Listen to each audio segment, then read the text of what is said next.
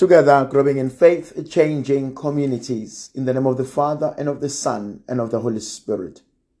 The grace and peace of our Lord Jesus Christ, the love of God, the communion of the Holy Spirit be with you always.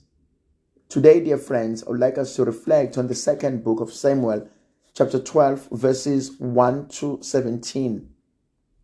In those days, the Lord sent Nathan to David he came to him and said to him, There were two men in a certain city, the one rich and the other poor.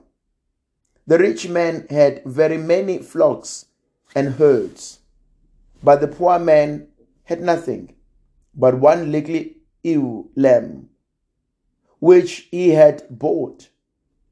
And he brought it up, and it grew up with him and with his children it used to eat of his morsel and drink from his cup and lie in his bosom.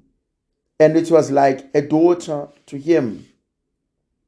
Now there came a traveler to the rich man, and he was unwilling to take one of his own flock or herd to prepare for the wayfarer who had come to him, but he took the poor man's lamb and prepared it for the man who had come to him.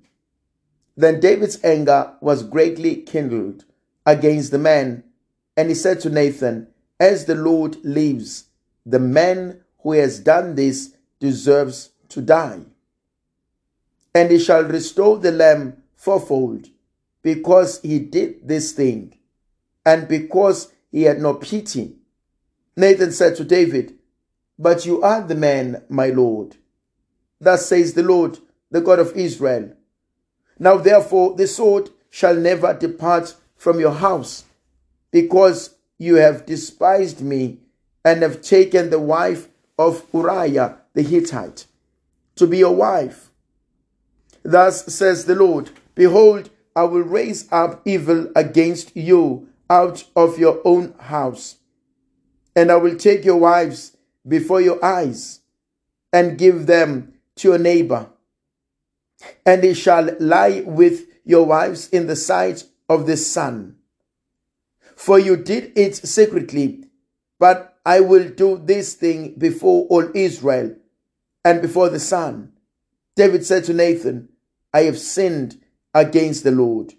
Nathan said to David, The Lord also has put away your sin you shall not die. Nevertheless, because by this deed you've been utterly scorned, you've utterly scorned the Lord, the child that is born to you shall die.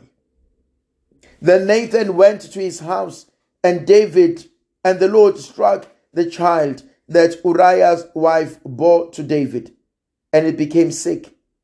David therefore besought God for the child. And David fasted and went in and lay all night upon the ground. And the elders of his house stood beside him to raise him from the ground, but he will not, nor did he eat any food with them. It's an interesting reading.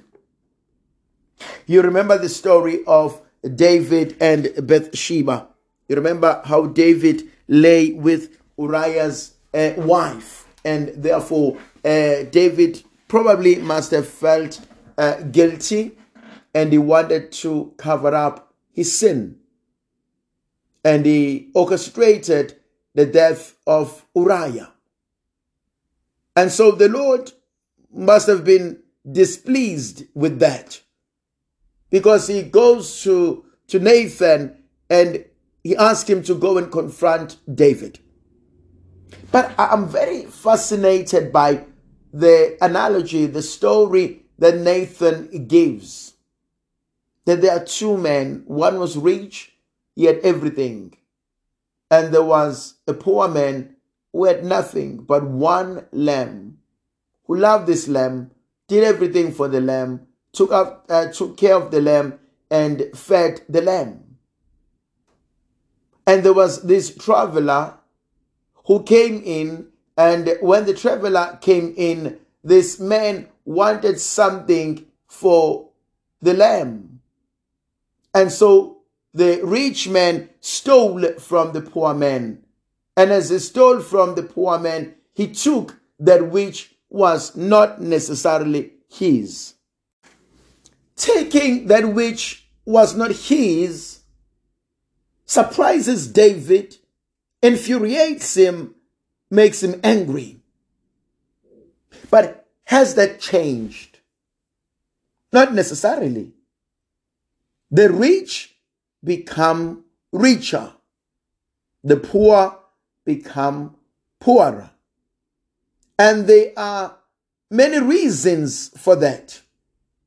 I mean, I look at the country, South Africa, how certain politicians have enriched themselves at the expense of the poor. How people in government who had promised to alleviate and to protect and to empower the poor have enriched themselves at the expense of the poor. But I also look at some capitalists who have driven the poor to abject poverty while they themselves have enriched themselves with so much. It is sad to realize the gap between the poor and the rich. It is sad to realize that there's enough food for everybody, enough resources for everybody. A typical example look at the land issue in South Africa. It is still owned by the minority. And there are multitudes of people who have nothing. And nobody seems to care. How much food is wasted. And those who waste it don't care.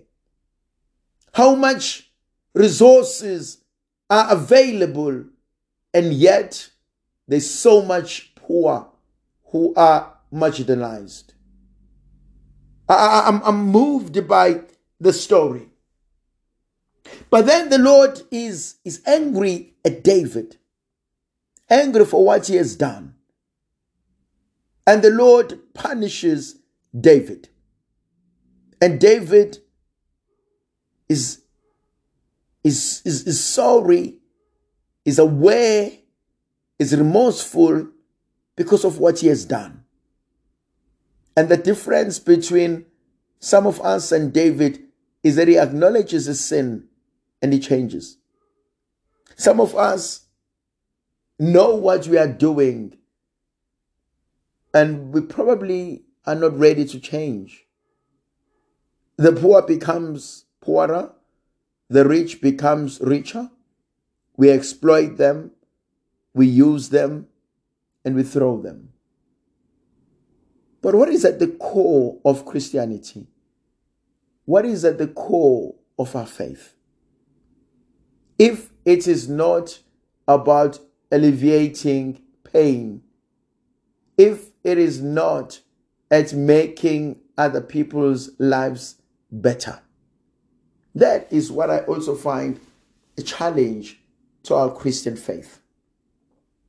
That our Christian faith can be so rich in theology and we fail to apply this theological concept in our day to day life. I feel that the church also needs to be an agent of change in society. Our faith in God should move us to respect the other person should move us to help the other person. The church of Christ must always be found amongst its people, poor and rich alike. That's what we are called to become. That's what we are called to do. May the Virgin Mother of God continue to be with us, to protect, to bless, and to guide us. In the name of the Father, and of the Son, and of the Holy Spirit. Amen.